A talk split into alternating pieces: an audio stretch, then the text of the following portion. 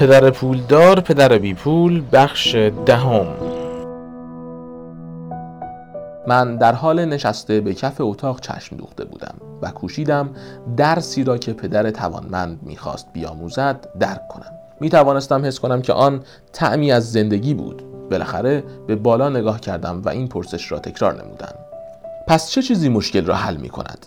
در حالی که به نرمی ضربه کوچکی به سر من می‌زد گفت این. جسمی که بین دو گوش تو قرار دارد. در آن لحظه بود که پدر ثروتمند نقطه نظر اساسی که او را از کارمندانش و پدر توی دست من جدا می کرد اظهار داشت. دیدگاهی که سرانجام او را به یکی از ثروتمندترین مردان هوایی تبدیل نمود. در حالی که پدر با تحصیلات عالی اما توی دست من در تمام عمر خودش در حال کشمکش با مسائل مالی بود. پدر توانمند بارها و بارها نقطه نظر زیر را بیان نمود و من آن را درس شماره یک می نامم. مردم طبقه متوسط و توی است برای پول کار می کنند ثروتمندان پولی دارند که برای آنها کار می کنند در آن صبح درخشان روز شنبه من دیدگاهی کاملا متفاوت از آنچه را که از پدر توی دست خود آموخته بودم فرا گرفتم. در سن نه سالگی آگاه شدم که هر دو پدر از من می‌خواهند که درس بخوانم. هر دو پدر مرا تشویق می کنند که درس بخوانم اما نه چیزهایی یکسان. پدر با تحصیلات عالی من توصیه می نمود که همان کاری را انجام دهم که او می‌گوید. پسرم از تو می‌خواهم به شدت درس بخوانی. نمره های خوب بگیری تا بتوانی شغلی سالم و مطمئن در یک شرکت بزرگ پیدا کنی. و مطمئن باش که مزایایی عالی خواهی داشت. پدر ثروتمندم از من می‌خواست یاد بگیرم که پول چگونه می‌تواند کار کند. تا بتوانم آن را در مسیری وارد کنم که برای من کار نماید. این درس ها را با راهنمایی او و نه در کلاس درس بلکه در طول زندگی یاد گرفتم. پدر پولدارم در ادامه درس اول گفت از اینکه به خاطر اجرت ده سنت برای هر ساعت کار عصبانی شده ای خوشحال هستم. اگر عصبانی نمی شدی و از پذیرش آن خوشحال بودی باید به تو می گفتم که نمی توانم به شما آموزش دهم. ملاحظه می کنید؟ درس واقعی توان، اشتیاق و آرزوی آتشین می خشم بخش بزرگی از آن قاعده است زیرا هیجان ترکیبی از خشم و عشق می باشد هنگامی که پول مطرح می شود بیشتر مردم می خواهند بی خطر به آن بپردازند و احساس امنیت داشته باشند. بنابراین هیجان آنها را هدایت نمی کند ترس آنها را راهنمایی می نماید پرسیدم پس آیا به همین دلیل شغلی با حقوقی پایین را انتخاب می کنند؟ پدر توانمندم گفت بله بعضی مردم می‌گویند من از آدمها بهره کشی می کنم زیرا به اندازه شرکت کشت نیشکر یا دولت حقوق نمی دهم. من می‌گویم مردم از خودشان بهره کشی می کنند این به خاطر ترس از من نیست بلکه به دلیل وحشت آنها می باشد من پرسیدم اما آیا فکر نمی کنید باید به آنها دستمزد بیشتری بپردازید؟ او گفت من مجبور نیستم و گذشته از آن پول بیشتر مسئله را حل نخواهد نمود. فقط به پدر خودت نگاه کن. او پول فراوانی در میآورد ولی هنوز نمی‌تواند صورت حسابهای خودش را بپردازد. بیشتر مردم با پول بیشتر فقط بدهکارتر می شوند. من با لبخند پرسیدم پس به این دلیل ساعتی ده سنت است؟ پس این بخشی از درس است؟ پدر پولدار لبخند زد و گفت درست است. می‌بینید که پدرتان به مدرسه رفت و تحصیلات عالی دارد. بنابراین توانست شغلی با حقوق بالا به دست آورد. کاری که می‌توانست انجام داد. اما هنوز مشکلات مالی دارد. زیرا هرگز راجع به پول در مدرسه چیزی یاد نگرفت. بالاتر از آن او به کار کردن به خاطر پول اعتقاد دارد. پرسیدم و شما باور ندارید؟ پدر ثروتمند گفت نه واقعا نه. اگر می‌خواهید که یاد بگیرید برای پول کار کنید در آن صورت در مدرسه بمانید. آنجا مکانی عالی برای یاد گرفتن این کار است. اما اگر می‌خواهید یاد بگیرید چگونه پول برای شما کار کند من آن را به شما آموزش می‌دهم. اما فقط به شرط آنکه مایل به یاد گرفتن باشید. من پرسیدم آیا همه نمی‌خواهند آن را یاد بگیرند پدر توانمند گفت نه. تنها به این دلیل که یاد گرفتن کار برای پول آسانتر است. به خصوص اگر وقتی موضوع پول مطرح می شود اساسی ترین شور و شوق شما ترس باشد. من با اخم گفتم متوجه نمی شوم. او گفت فعلا نگران این مسئله نباش. فقط این را بدان عاملی که بیشتر مردم در یک شغل کار می کنند ترس است. ترس از آن که صورت حسابهای خود را پرداخت ننمایند. ترس از آن که اخراج شوند. ترس از پول کافی نداشتن ترس از آن که آغاز به پایان برسد. پاداش درس خواندن یادگیری تخصص یا حرفه است تا پس از آن برای پول کار نمایند. بیشتر مردم به برده پول تبدیل می شوند و سپس از رئیس خود خشمگین می گردند من پرسیدم آیا یادگیری اینکه پول چگونه برای شما کار می کند دوره درسی کاملا متفاوتی است؟ پدر پولدار پاسخ داد کاملا. کاملا. در آن صبح زیبای روز شنبه هوایی در حال سکوت روبروی هم نشسته بودیم. دوستان من دوره مسابقه بیسبال خودشان را تازه شروع کرده بودند. اما به هر دلیلی از اینکه اکنون تصمیم گرفته بودم به ازای هر ساعت ده سنت کار کنم شکرگزار بودم. حس می کردم که این شکرگزاری به دلیل یادگیری چیزی بود که دوستان من هرگز در مدرسه یاد نخواهند گرفت. پدر پولدار گفت آیا آماده یادگیری هستی؟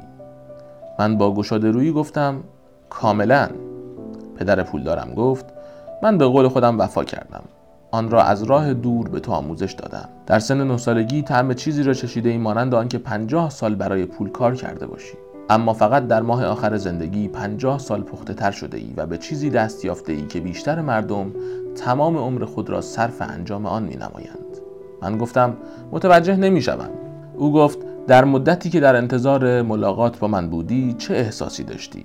یک مرتبه برای استخدام شدن و مرتبه دیگر برای آنکه پول بیشتری تقاضا کنی.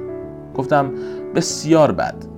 پدر توانمند گفت اگر کار را برای پول انتخاب نمایی همان چیزی است که زندگی برای بسیاری از مردم دوست دارد و هنگامی که خانم مارتین سه سکه را برای سه ساعت کار به دست شما پرتاب کرد چه احساسی داشتی؟ من گفتم حس کردم کافی نیست. مانند آن که هیچ چیز نبود. کاملا معیوس شدم. او گفت و آن مانند حس بیشتر کارمندان است هنگامی که به حقوق خود نگاه می کنند به ویژه پس از آن که مالیات و سایر کسور از آن برداشته می شود شما دست کم 100 درصد حقوق خود را دریافت نموده اید من با تعجب پرسیدم منظور شما این است که بیشتر کارگرها همه حقوق خود را دریافت نمی کنند پدر ثروتمندم گفت قسم به خداوندی خدا نه دولت همیشه ابتدا سهم خود را برمیدارد. من پرسیدم آنها چگونه این کار را انجام می دهند پدر پولدار گفت مالیات. وقتی پول به دست میآوری مالیات پرداخت می‌کنی. وقتی پول خرج می‌کنی مالیات می‌دهی. زمانی که پسنداز مینمایی مالیات می‌پردازی. حتی وقتی که میمیری از شما مالیات می‌گیرند من گفتم چرا مردم اجازه می‌دهند دولت با آنها این کارها را انجام دهد؟ پدر توانمندم با لبخند گفت ثروتمندان مالیات نمی‌دهند. مردم طبقه متوسط و توهیدست مالیات می‌پردازند. با تو شرط میبندم که بیشتر از پدرت پول کسب می‌کنم اما او مالیات بیشتری می‌دهد. من پرسیدم چطور چنین چیزی ممکن است؟ به عنوان یک پسر نه ساله این موضوع مفهومی برای من ندارد. چرا اشخاص اجازه می‌دهند دولت با آنها این گونه رفتار کند؟ پدر ثروتمندم با سکوت آنجا نشست. حدس می‌زنم ترجیح می‌داد به جای وراجی گوش کنم. بالاخره آرام گرفتم. آنچه را که شنیده بودم دوست نداشتم. می‌دانستم پدرم به طور مداوم درباره پرداخت مالیات شکایت می‌کرد. اما در واقع کاری راجع به آن انجام نمی‌داد. آیا زندگی به او هم فشار وارد می نمود؟ پدر پولدار که با سکوت در صندلی گردان خود تاب می‌خورد فقط به من نگاه می‌کرد او پرسید آیا آماده یاد گرفتن هستی؟ سرم را به آهستگی به علامت موافقت تکان دادم همانطور که گفتم مطالب فراوانی هست که باید یاد بگیری آموختن اینکه چگونه پول برای شما کار کند درسی برای تمام عمر است بیشتر مردم به مدت چهار سال به دانشگاه می روند و تحصیلات خود را تمام می کنند من از قبل می دانم مطالعات من درباره پول برای تمام عمر ادامه خواهد داشت. به سادگی به این دلیل که هر قدر بیشتر بدانم متوجه خواهم شد که به دانستن بیشتری نیاز خواهم داشت. بیشتر مردم هرگز این موضوع را درک نمی کنند آنها مشغول کار می شوند حقوق خود را دریافت می کنند حسابهای خود را تراز می نمایند و تنها همین کفایت می کند مهمتر از همه در عجب هستند که چرا مشکل مالی دارند. سپس فکر می کنند که پول بیشتر مشکل آنها را حل خواهد نمود. تعداد کمی متوجه می شوند که مشکل اصلی کمبود سواد مالی می باشد من با سردرگمی پرسیدم بنابراین آیا پدرم به این دلیل مشکل مالیات دارد که پول را درک نمی کند؟ پدر ثروتمندم گفت توجه کن مالیات فقط بخش کوچکی از یاد گرفتن آن است که چگونه پولی داشته باشید تا برای شما کار کند. امروز فقط می‌خواستم بدانم که هنوز برای فراگیری درباره پول مشتاق هستی یا نه. بیشتر مردم این اشتیاق را ندارند. آنها می‌خواهند به مدرسه بروند تخصصی یاد بگیرند از کار خود راضی باشند و پول فراوانی به دست آورند. یک روز به زودی از مشکلات مالی بزرگ از خواب بیدار می شوند و سپس دیگر نمی توانند از کار دست بکشند. این نتیجه کار کردن برای پول است. به جای این درس که چگونه پول برای شما کار کند. سپس پدر ثروتمند سوال کرد بنابراین آیا هنوز مشتاق یادگیری هستی؟ سرم را به علامت موافقت تکان دادم. پدر پولدار گفت خب حالا به سر کار برگرد. این دفعه پولی به شما نمی‌پردازم. با تعجب پرسیدم چی؟ او گفت شنیدی چی گفتم؟ پول نمی‌پردازم. همان سه ساعت را در هر شنبه کار خواهی کرد. اما این دفعه به شما ساعتی ده سنت پرداخت نمی کردد تو که گفتی می‌خواهی یاد بگیری برای پول کار نکنی. بنابراین هیچ پولی به شما پرداخت نمی کنم نمی توانستم آنچه را که میشنوم باور کنم. پدر گفت قبلا این گفتگو را با مایک داشتم. او قبلا کار گردگیری و انبار کردن قوطی های غذا را به طور مجانی انجام می‌داد. بهتر است عجله کنی و به محل کار برسی. فریاد زدم این بی انصافی است. شما باید چیزی به من بپردازید. او ادامه داد تو گفتی طالب یاد گرفتن هستی. اگر حالا این موضوع را یاد نگیری تو هم مانند آن دو خانم و آقای مسنی که در اتاق نشیمن نشسته بودند و برای پول کار می کنند و امیدوارند آنها را اخراج نکنم بزرگ خواهی شد. یا مانند پدرت پول فراوانی به دست میآوری برای آنکه تا خرخره بدهکار باشی. به این امید که پول بیشتر مشکلات را حل خواهد نمود. اگر این همان چیزی است که می‌خواهی من به قرارداد اصلی خودم ده سنت برای هر کار باز میگردم.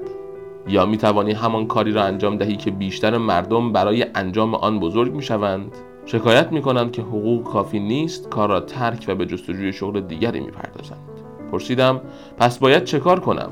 پدر ثروتمند ضربه آرامی به سر من زد و گفت این را به کار بیانداز اگر از آن به خوبی استفاده کنی به زودی از من تشکر خواهی نمود که به تو این فرصت را دادم و سپس مانند یک مرد توانمند بزرگ خواهی شد.